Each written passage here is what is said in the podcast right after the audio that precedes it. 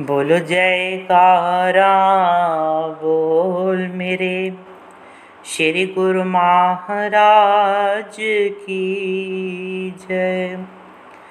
बोलो साचे दरबार की जय। श्री आनंदपुर धाम वासी भगवान की जय। श्री परमहंस दयाल जी महाराज की जय। उपर्युक्त शब्द में कांत भाव दर्शाया गया है जो भक्ति का एक मुख्य अंग है। इस भाव के अभिभूत जीवात्मा सर्वेश्वर परमात्मा को अपना प्रियतम और स्वयं को परमात्मा की प्रेयसी के रूप में देखती है तथा जिस प्रकार प्रेयसी अपने पिया को रिझाने के लिए श्रृंगार करती है, उसी प्रकार ही अनुरागी आत्मा भी प्रीतम की प्रसन्नता प्राप्ति हेतु सद्गुणों के दिव्य आभूषणों को धारण करके अपना श्रृंगार करती है। इसे भक्ति श्रृंगार कहते हैं। जैसे कि उपर्युक्त पद की प्रथम पंक्ति में कहा गया है, पद का भावार्थ इस प्रकार है कि हे प्रभु प्रियतम, हे नाथ, मेरी यह उत्कट अभिलाषा है कि मैं भक्ति श्रृंगार करके आपकी महारानी बनने का सौभाग्य प्राप्त करूं। पहले में यह वर्णन आया है कि मैं सत्य का इंगूर अथवा सिंदूर लगाऊं और शुभ कर्म रूपी सुंदर काजल नेत्रों में लगाऊं। त्रिकुटी स्थान में मेरी सुरती एकाग्र होकर ठहरे, यही मेरी मांग का टीका है। इस प्रकार नित्य प्रति मैं अपने प्रभु के दर्शन पाऊं। दूसरे में ये वर्णन आया है कि ज्ञान ही मेरा बाजू बंद हो, जिसमें कर्तव्य ज्ञान, अनुभव ज्ञान और शुद्ध परम तत्व ज्ञान रूपी 3 लड़ियां हो। शुद्ध बुद्धि रूपी चमकीली नथ धारण करूं, माथे पर मन रूपी बिंदियां हो, अर्थात तीसरे तिल में मन एकाग्र होकर स्थिर रहे। संतोष की चूड़ी धारण करूं। इस प्रकार प्रिय को भा जाने से हर क्षण पिया के हृदय में निवास करूं। तीसरे में ये वर्णन आया है, कलाइयों में दया के कंगन आग्रोध धारण अर्थात शांति रूपी पीछे की चूड़ियाँ तथा गले में धर्म की हस्ती धारण करूं। कानों में बजने वाले अनाहद शब्द ही मेरे कर्णफूल हों, जिनकी मनोरम ध्वनि में लीन होकर जगत के सभी विषयों को भूल जाऊं तथा आनंदमय होकर झूमने लगूं।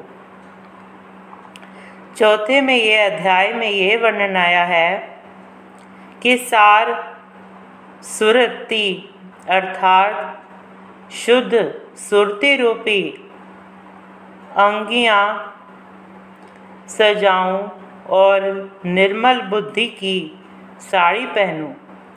भाव यह है कि सुरति को जो अनेक जन्मों के मलिन संस्कार लिपटे हुए हैं, उन्हें शब्दाभ्यास द्वारा धोकर सुरति को शुद्ध कर लेना, यह चोली धारण करना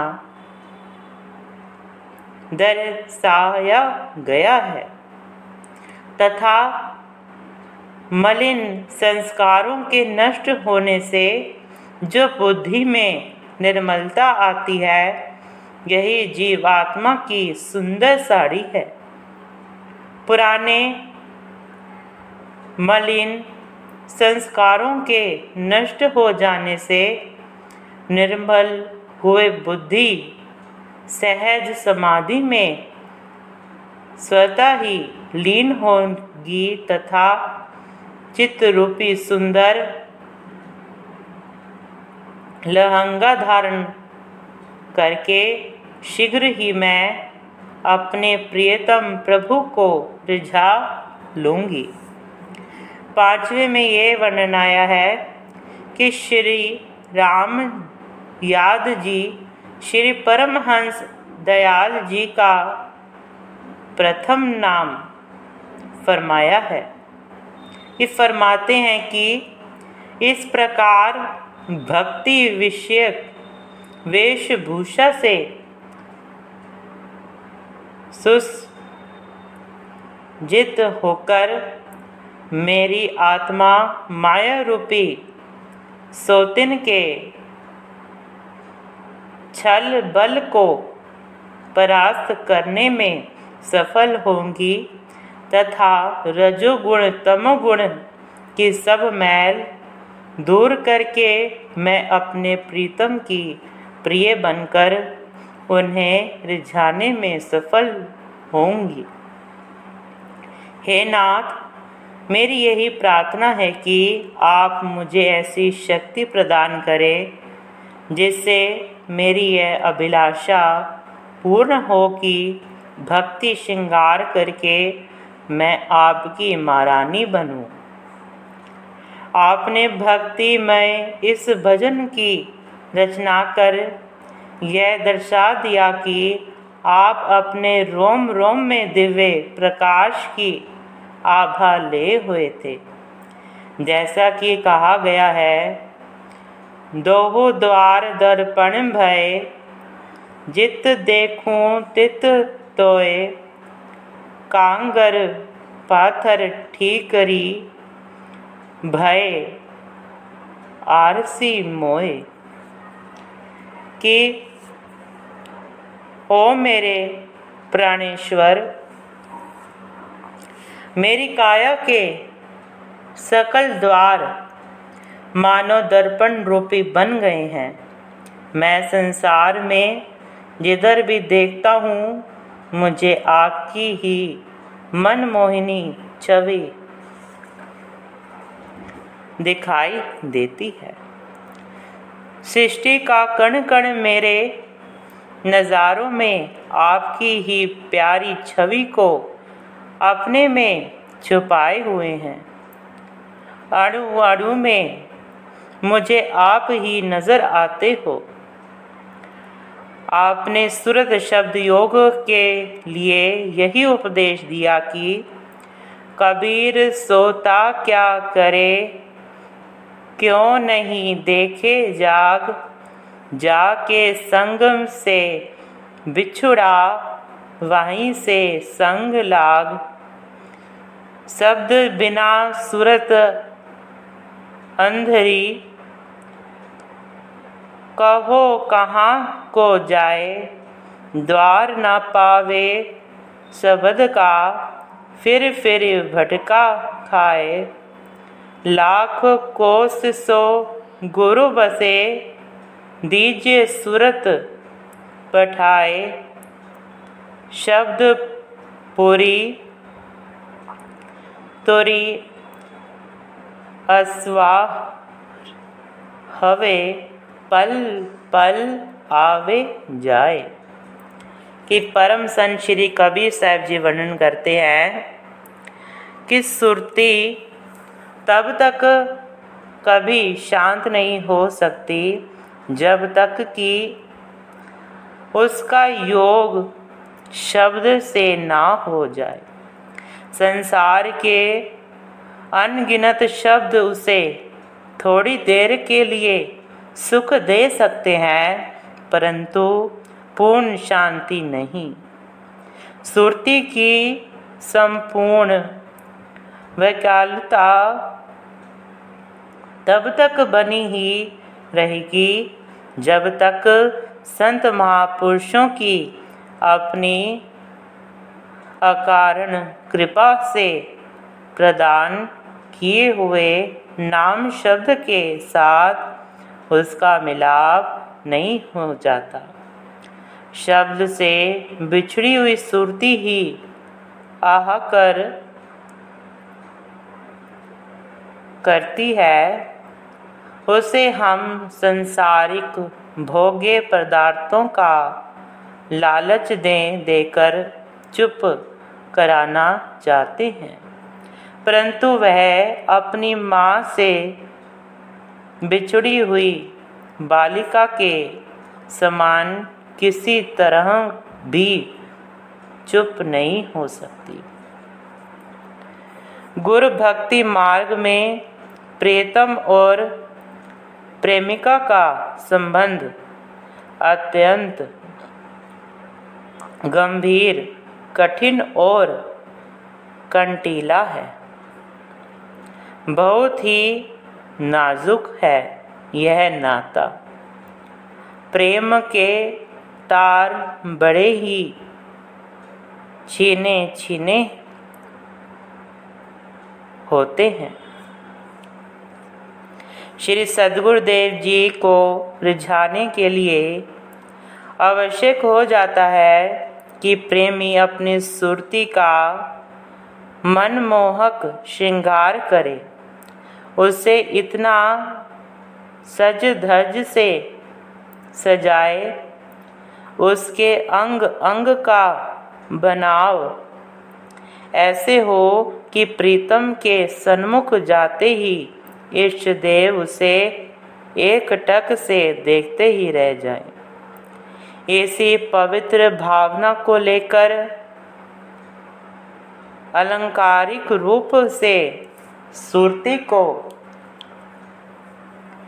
भक्ति के गहनों से सजाकर अपने इस उच्च पथ के भजन की रचना की। एक दिन रात्रि को स्वप्न में आपको गुरुदेव के दर्शन हुए। उसमें उन्होंने फरमाया कि एक बार तुम्हारे मन में एक स्थान पर बैठकर भजन करने का संकल्प उठा था, किंतु अब आप द्वारका जी जाने का विचार कर चुके हो, इसीलिए जयपुर होते हुए द्वारका जाना। इस प्रकार सन 1884 में आप पुणे जयपुर पधारे। वहाँ पर श्री जगन्नाथ जी के मंदिर में ठहरे। वहाँ से आप लाला महावीर प्रसाद जी के घर गए।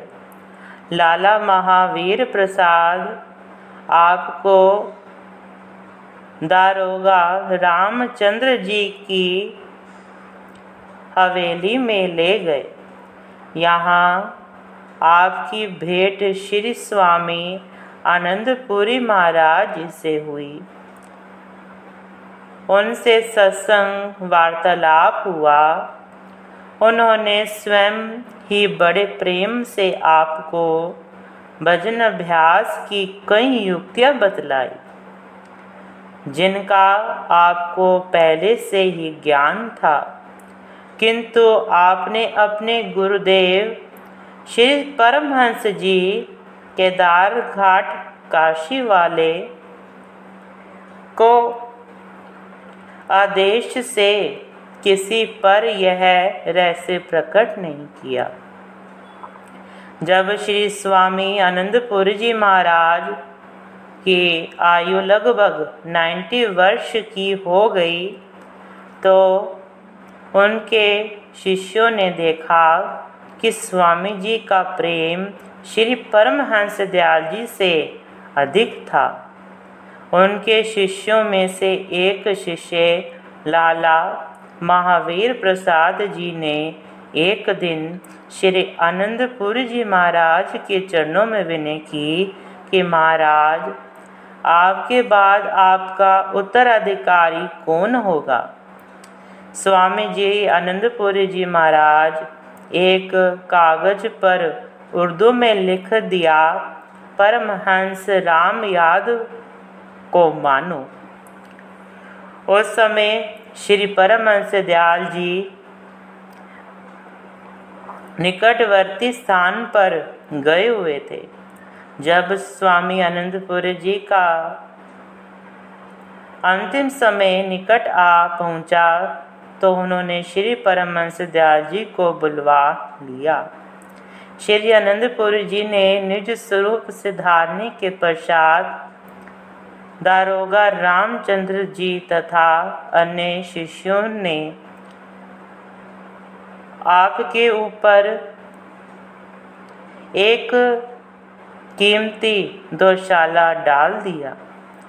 आप स्वतंत्र प्रकृति होने के कारण एक स्थान पर अपने को सीमित रखना पसंद नहीं करते थे।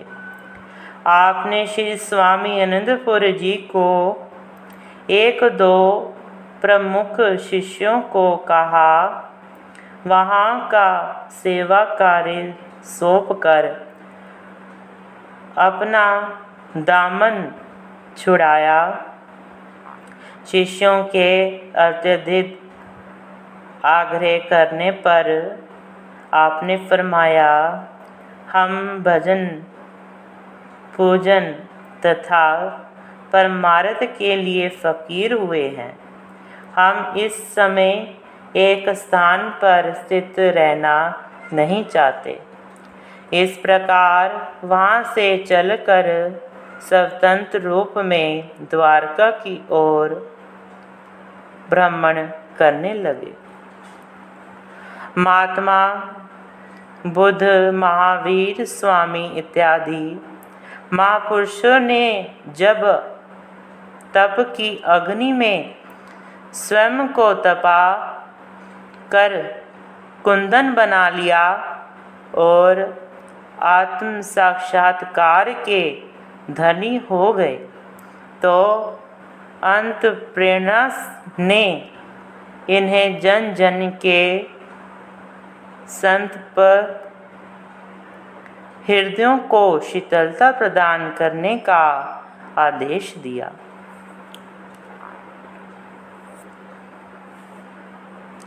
तब जाकर उन्होंने परोपकार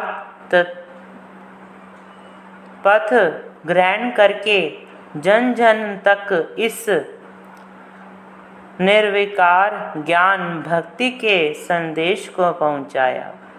इस प्रकार श्री परमहंस दयाल जी जिस महान उद्देश्य की पूर्ति के लिए संसार में आए थे, उनकी पूर्ति का समय संभवतः निकट आ पहुंचा। अंत प्रेरणा से आप 18 वर्ष तक योग साधना कर बिहार प्रांत में उत्तर प्रदेश, सीपी और राजस्थान में रमता राम अवधूत के रूप में घूमकर सत्य नाम का अमृत पिलाने के लिए चल दिए। श्री परमहंस दयाल जी महाराज जी ने 18 वर्ष वनों में रहकर सुरत शब्द योग द्वारा आत्म साक्षात्कार किया। इन 18 वर्षों में उन्होंने जो जो कष्ट सहन किए उनका वर्णन नहीं किया जा सकता। 18 वर्ष में कितनी ऋतुएं आईं और अपना रंग छिटका कर चल दी, लेकिन इनको किसी से कोई प्रयोजन ना था। सर्दी, गर्मी, वर्षा, ओले, आंधी, तूफान सब कुछ सुकोमल तन पर सहन किया। अपनी दिव्य मस्ती में लीन श्री परमहंस दयाल जी की इसी उत्कृष्टतम लक्ष्य की प्राप्ति में मग्न थे। आपने भक्ति संप्रदाय की नींव को कठोर साधना से सुदृढ़ किया। यह सब कुछ आपने केवल हम अर्थात कलियुगी जीवों के उद्धार के लिए ही किया, क्योंकि आपने जिस भक्ति परमार्थ के भवन की नींव रखी उसी पर आपके अनुयायियों ने श्री आज्ञा अनुसार जो भवन खड़ा किया वह आज भी हमारे सामने प्रत्यक्ष रूप में है। ऐसा सरल पथ बनाया जिस पर सर्वसाधारण जीव भी चलकर अपना कल्याण कर सकता है। आपने गुरु भक्ति के नियमों को सुदृढ़ किया। यही गुरु भक्ति ही इस संप्रदाय का मुख्य सिद्धांत एवं उद्देश्य है। द्वारका से लौटते हुए इसी भ्रमण के बीच में फिर आप जयपुर पधारे। वहाँ पर दमन तथा परोपकार का अद्भुत चमत्कार दिखाया, जिसे देखकर लोग दंग रह गए। आप लाला हजारी मल के मकान में ठहरते। एक फकीर ने नीचे से आवाज़ लगाई, मैं भूखा हूँ, मुझे कुछ खाने पीने को मिले। लाला जी का छोटा पुत्र गुरुबख्श रोटी व पानी लेकर नीचे गया और उसको भोजन दिया। भोजन खा कर व पानी पीकर उस फकीर ने बच्चे से कहा कि मुझे लोटा दे दो। बच्चे ने के इनकार करने पर फकीर ने कहा, लोटा नहीं देगा तो मैं तुझे अभी भस्म कर दूंगा। बच्चे ने उत्तर दिया कि यदि तुम मुझे भस्म कर दोगे तो हमारे गुरुदेव भी मुझे जीवित कर लेंगे। श्री परमहंस दयाल जी ने बच्चे को अत्यधिक देर नीचे लगाते हुए देख आवाज़ लगाई। बच्चे ने उत्तर दिया, यह फकीर मुझसे लोटा मांगता है। आपने फकीरी तथा बच्चे को उत्तर दिया, ऊपर आओ। वृतांत पूछा। वह फकीर से कहा कि लोटा तो इसके माता पिता से पूछकर मिल सकता है। शेष रही भस्म करने की बात, तो यह इसे लीजिए और भस्म कीजिए। बच्चा उसके सामने खड़ा कर दिया। वह फकीर क्रोधवश हाथ पर कुछ पढ़ने लगा। मंत्र पूरा हो गया, परंतु मंत्र का कोई प्रभाव ना पड़ा। तो आपने कहा कि लो अब हम मंत्र पढ़ते हैं। तब फकीर ने आपकी प्रभावशाली वाणी व दिव्य स्वरूप की शक्ति देख श्री चरणों में क्षमा मांगी। आपने फरमाया, साधु को अहंकार कदापि शोभा नहीं देता। मालिक की भक्ति कर फकीर को भक्ति का धन जमा करना चाहिए, ना कि क्रोधवश इन छोटी छोटी बातों में अपनी कमाई को समाप्त कर देना चाहिए। अहंकार तो भक्ति के संचित क्रोध का कोष को शीघ्र ही खाली कर देता है। भक्ति को सुरक्षित रखने के लिए इससे बचने की नितांत जरूरत है। यह सुनकर फकीर ने नतमस्तक कर पुनः क्षमा मांगी और हर्षित होकर वहाँ से चल दिया। एक दिन एक फकीर बड़ी शान शोहरत व चमक धमक की वेशभूषा पहनकर आपके समीप आया। आपने फरमाया, यह क्या आप और ऐसी वेशभूषा? प्रेम से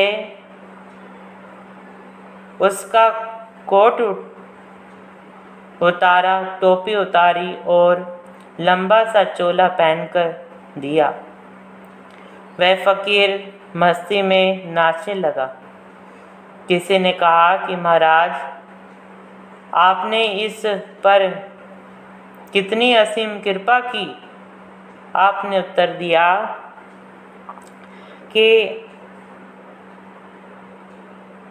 अमानत लौटाना और हस्ती देना एक समान की बात नहीं, अर्थात भूले हुए को मार्ग पर लगाना ही हमारा कर्तव्य है। आपने तो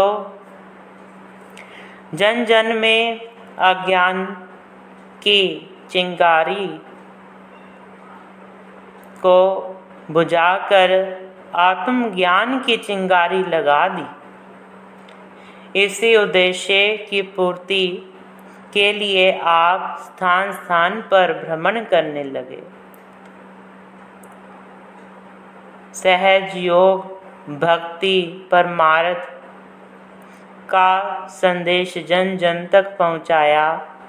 आपने संपूर्ण भारतवर्ष के कण कण में इस ज्योति के प्रकाश को पहुंचाने का भरसक प्रयत्न किया। आपकी इस श्रीमोज को आपने परम शिष्यों के पूर्ण रूप से निभाया।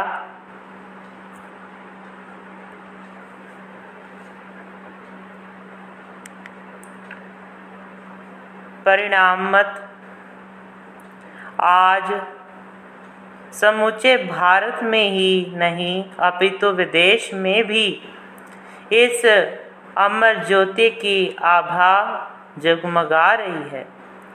आप आगरा तथा उत्तर प्रदेश व मध्य प्रदेश के अनेकों नगरों में ज्ञान की धारा प्रवाहित करते हुए पुनः जयपुर पहुँचे। यहाँ श्री परमहंस दयाल जी की कुछ समय स्थायी रूप से रहे और परमार्थिक उपदेश तथा जीवों के कल्याण का कार्य आरंभ किया। यहाँ से ही श्री परमहंस अद्वैत मत की नींव रखी गई। यहाँ पहुँच बड़ी संख्या में आपके प्रेमी हुए हैं। इन प्रेमियों तथा सत्संगियों के प्रबल आग्रह से उन्हें परमार्थ लाभ कराने हेतु आपने यहाँ रहना स्वीकार किया। श्री अमृत प्रवचनों से जन साधारण को मुदित करने लगे। सुंदर शरीर, अत्यंत तेजस्वी मुखारविंद, दिव्य मूर्ति तथा जब भी श्री अमृत वचन धारा प्रवाहित करते तो प्रकृति मौन हो जाती। दिशाएं जयकारों की ध्वनि से गूंजत हो उठती। देवी देवता भी उस तेजस्वी मूर्ति के सन्मुख सिर झुका शरणागत होने के इच्छुक होते। आपकी वाणी में मधुरता तथा आकर्षण था और आपका जीवन तप एवं वैराग्य युक्त होने से प्रभावित करने वाला था। यही कारण था कि सर्वसाधारण एवं प्रभावित हो आपकी ओर खींचे चले आते। आप में यह भी एक विशेष गुण था कि जिस प्रकार का प्रेमी हो उसके साथ वैसा ही व्यवहार करते। यहाँ ऊंच नीच, अमीर गरीब का कोई भेदभाव ना था। बस आप तो प्रेम के ही भूखे थे। एक दिन श्री परमहंस दयाल जी और महंत रामेश्वर दास जी मोदी डोगरी से वापस जयपुर जा रहे थे। रास्ते में एक कुम्हार घड़े लिए जा रहा था। श्री परमहंस दयाल जी को देखकर उसने बड़े प्रेम से विनय की कि महाराज आप मेरे घर चलो। आप उसके साथ हो लिए। उसके घर कोई बिस्तर भी ना था। उसने एक फटी हुई पुरानी कतरी बिछा दी। आप उस पर विराजमान हो गए। कुम्हार ने दो मोटी मोटी जौ की रोटी तथा एक मिट्टी पर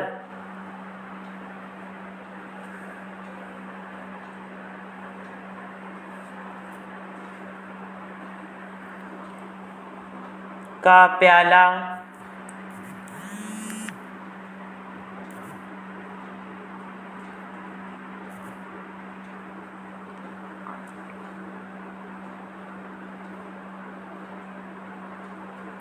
छाज ले कर श्रद्धा से आपके आगे रख दिया।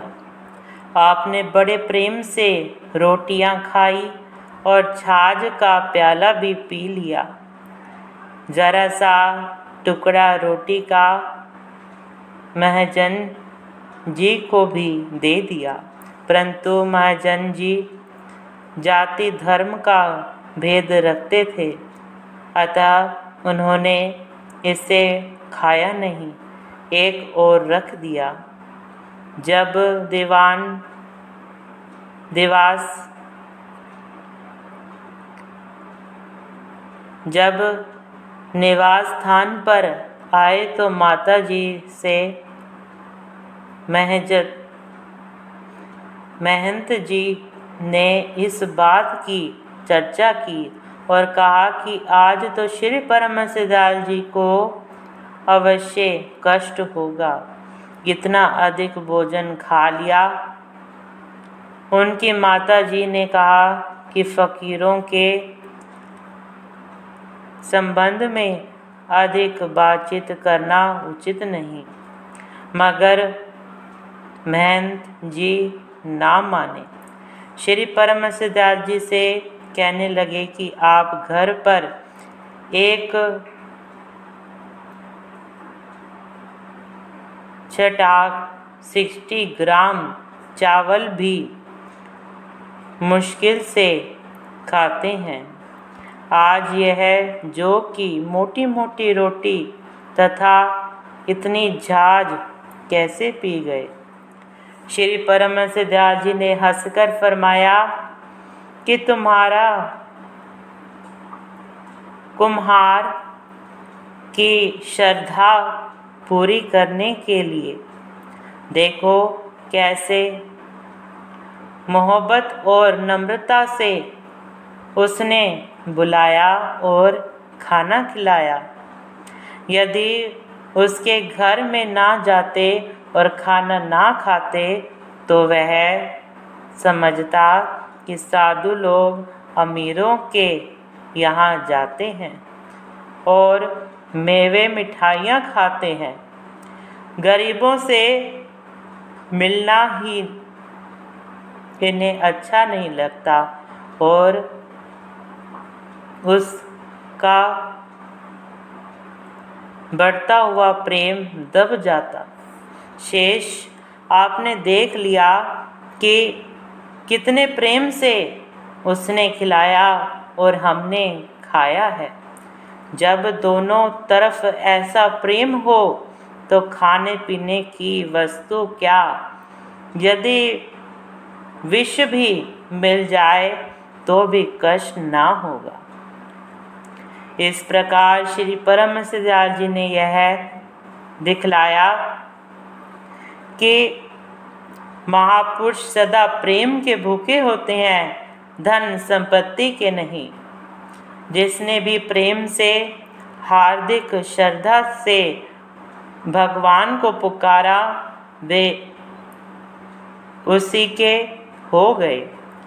भगवान सदा अपने प्रेमियों के वश में होते हैं।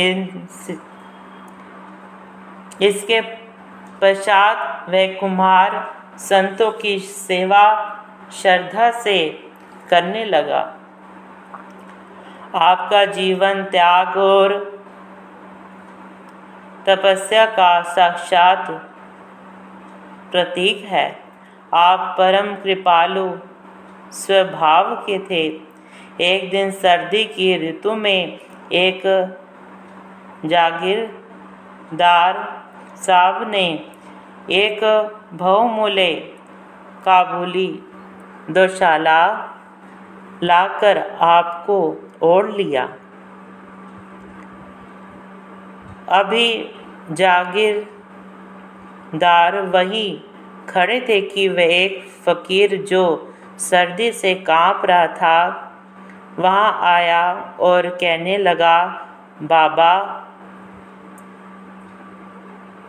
जड़ा लगता है मुझे कुछ पहनाओ। आपने अपना चोला उतार कर दे दिया और पूछा कि और कुछ। उसने उत्तर दिया कि ओढ़ने की आवश्यकता है।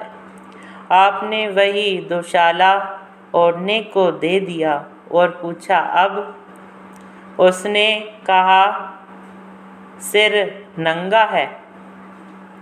आपने अपनी टोपी भी उतार कर दे दी। उसने फिर प्रार्थना की कि टांगे नंगी हैं। आपने धोती उतार कर दे दी और एक लंगोट में ही बैठ गए।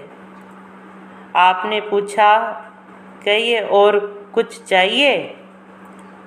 उसने कहा बस, और प्रसन्न होकर चल दिया। वहाँ पर जो भक्त बैठे थे उनमें से कुछ अपने घरों में भागे भागे गए। कोई आपके लिए चोला ले आया और कोई धोती। इस प्रकार से वहाँ पर कितने ही चोले और कितनी ही धोतियाँ इकट्ठी हो गई। आपने फरमाया कि देखो, त्याग में इतनी शक्ति है। एक धोती और चोला त्याग करने से कितने ही वस्त्र मिल गए। कुछ कहने या मांगने की ज़रूरत नहीं। त्याग करो, कुदरत स्वयं मददगार बनती है। श्री परमहंस दयाल जी ने परमार्थ कार्य के लिए सांभर जाना था। एक दिन साय लगभग 4 बजे का समय था। आप कुछ प्रेमियों के साथ जयपुर स्टेशन पर गए। प्लेटफॉर्म पर अत्यधिक चहल पहल थी। कारण यह था कि प्लेटफॉर्म पर वायस राय के आगमन हेतु शामियाने लगाए गए थे। स्टेशन प्लेटफॉर्म पर छिड़काव किया गया था। वहाँ पर एक और सुंदर कालीन बिछा हुआ था और उस पर एक विशेष कुर्सी वायसराय के लिए रखी हुई थी। इसी समय में आप कुछ प्रेमी भक्तों सहित प्लेटफॉर्म पर पधारे। दारोगा रामचंद्र जो सरकारी कर्मचारी थे, आपने परम श्रद्धालु थे। वे व्यासराय के आगमन तथा स्वागत हेतु प्लेटफॉर्म पर घूम रहे थे। जब आपको आते हुए देखा तो शीघ्र एक कुर्सी तथा कालीन ले आए। वायसराय की कुर्सी से कुछ दूरी पर सामने ही वह कुर्सी तथा कालीन बिछा दिया। आपको उस पर विराजमान होने के लिए विनय की। आप वहाँ पर विराजमान हो गए तथा वे स्वयं अन्य प्रेमियों के साथ आपके श्री चरणों में बैठ गए। अन्य कर्मचारी यह देखकर हैरान थे कि दारोगा रामचंद्र जी ने यह क्या किया। उधर निर्धारित गाड़ी आने का समय समीप था। इधर दारोगा जी से दर्शन तथा प्रवचनामृत पान करने में मग्न हो गए। एक एक करके कर्मचारी अपने कमरों से बाहर आकर आपको देखते अलौकिक छटा को लिए हुए अनंत तेजस्वी स्वरूप में दर्शकों को आपका व्यक्तित्व असाधारण प्रतीत हो रहा था। नियत समय पर निर्धारित रेलगाड़ी आ गई। श्री परमहंस दयाल जी ने दारोगा रामचंद्र जी को फरमाया कि भक्त जी आप जाओ और स्वागतादि का कार्य करो। वे श्री आज्ञा पाकर व्यासराय जी के स्वागत रात रेलगाड़ी तक पहुँचे। जब व्यासराज जी गाड़ी से नीचे उतरे तो सामने की ओर बैठे हुए महान व्यक्तित्व श्री परमहंस दयाल जी की ओर देखते ही खड़े रह गए। दारोगा रामचंद्र जी ने पूछा कि क्या आप इन महापुरुष से कुछ परिचित हैं।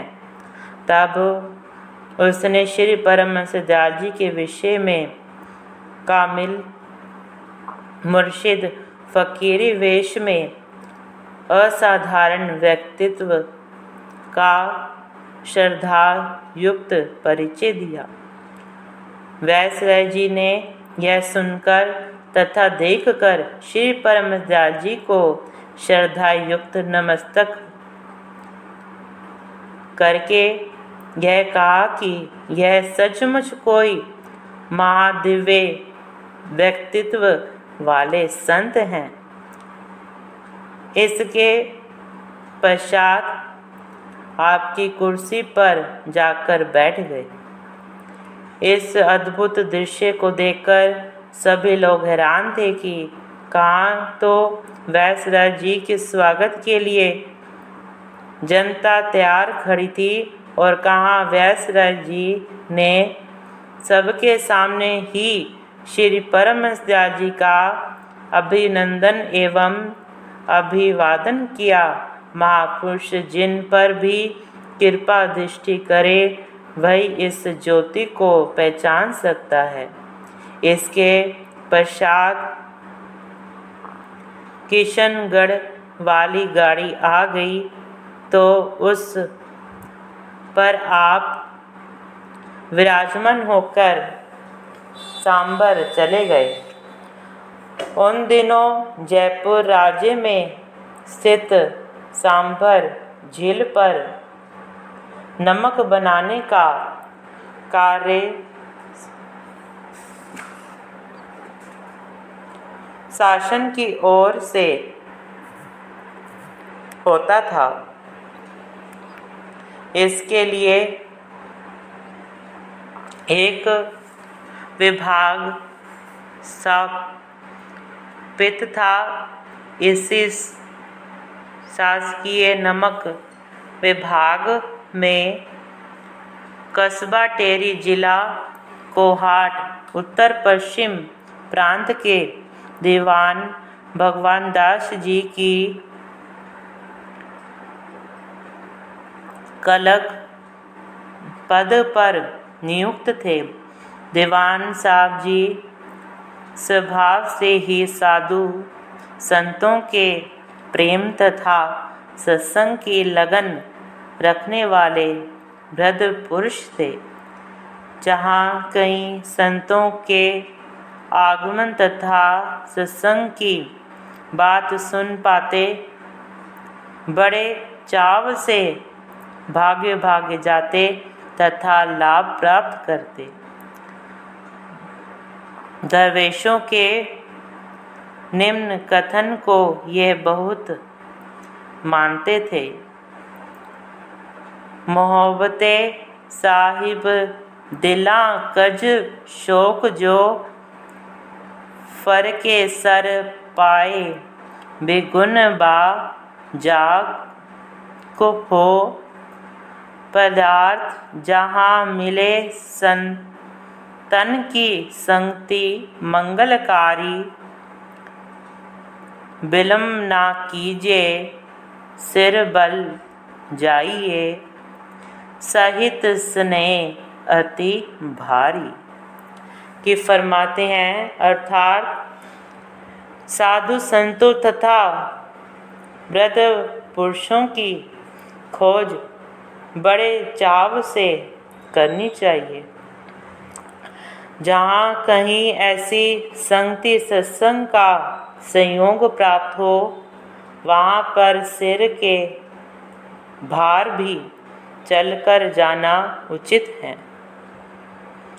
संयोगवश श्री परमहंस दयाल जी भी कस्बा सांभर में पधारे जो झील सांभर के तट पर स्थित है।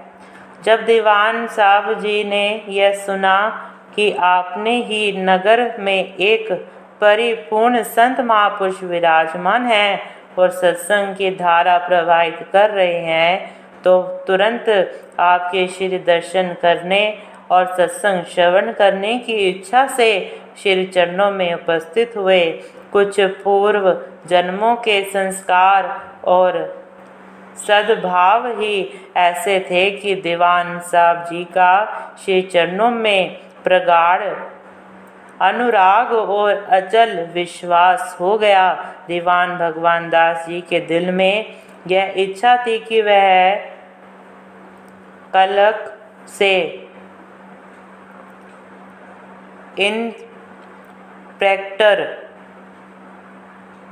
इंस्पेक्टर बन गए।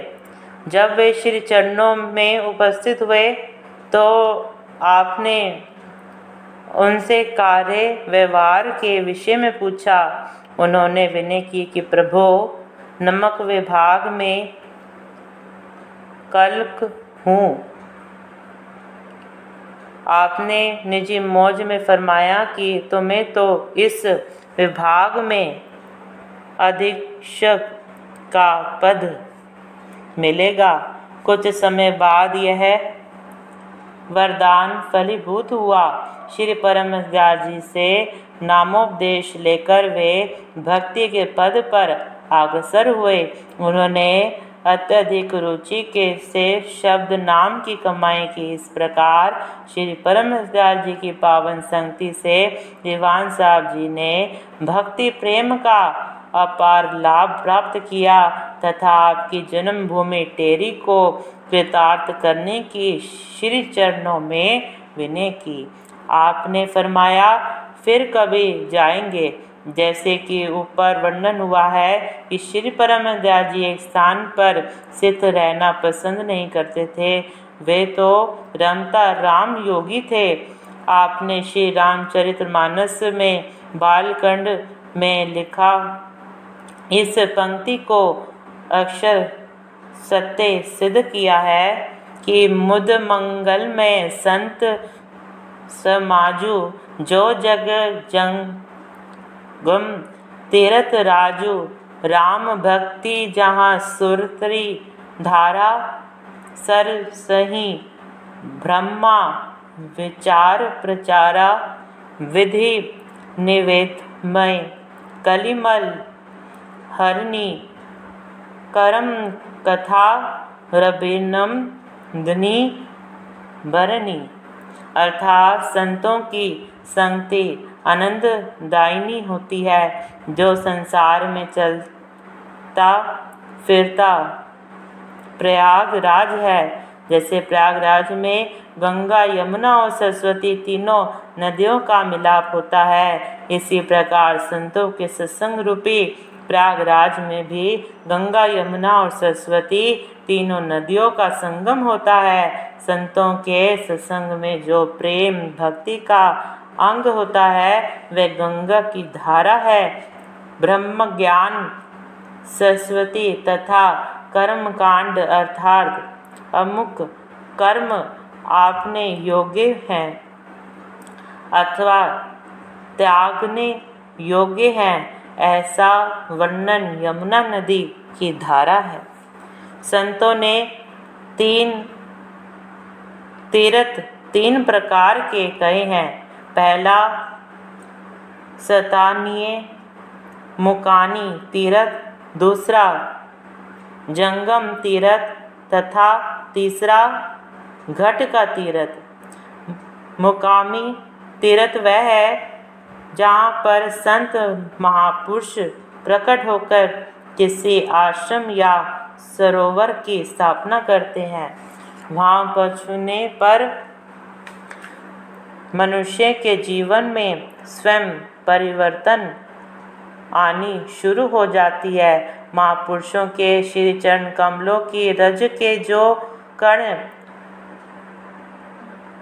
उड़ते हैं वे वायुमंडल को पवित्र बना देते हैं। जैसे अग्नि के समीप गर्मी तथा जल के समीप शीतलता अनुभूति होती है, उसी प्रकार संत महापुरुषों की समीपता में शांति आनंद तथा प्रसन्नता का मिलना स्वाभाविक है। दूसरा तीर्थ है जंगम। जब संत महापुरुष एक स्थान से दूसरे स्थान पर जीव कल्याण हेतु पधारते हैं तो वह जंगम तीर्थ कहलाता है। दूर व समीप से भाग्यशाली जीव आकर दर्शन करते हैं तथा सत्संग लाभ प्राप्त करते हैं। यह जंगम अर्थात चलता फिरता तीर्थ दूर दूर देशों में जाकर तथा स्थानों पर पहुंचकर जन जन को स्थान पर स्नान करता हुआ पापों को हरता है। तीसरा है घट का तीर्थ। जब संत महापुरुष अपनी शरण में आए हुए जीवों को रूहानी उपदेश की दात बरसाते हैं, बख्शते हैं और जीव की भारे पदार्थों से सुरती हटाकर ब्रह्मांड देश में ठहराने का उपाय बताते हैं और साधक लक्ष्य पर सुरती ठहरना सीख जाता है तो यह घट तीर्थ का दर्शन कहलाता है। जैसे प्रयागराज में 3 नदियां का संगम होता है, वैसे ही घट में इड़ा, पिंगला, सुषुम्ना तीनों नाड़ियां का मिलाप होता है, जिसका पूर्ण रहस्य संत सदगुरु ही बता सकते हैं। जिन से इस तीर्थ में स्नान कर लिया वह मालिक का प्यारा बन गया। श्री परमहंस दयाल जी तीनों तीर्थों के सिर मोर थे।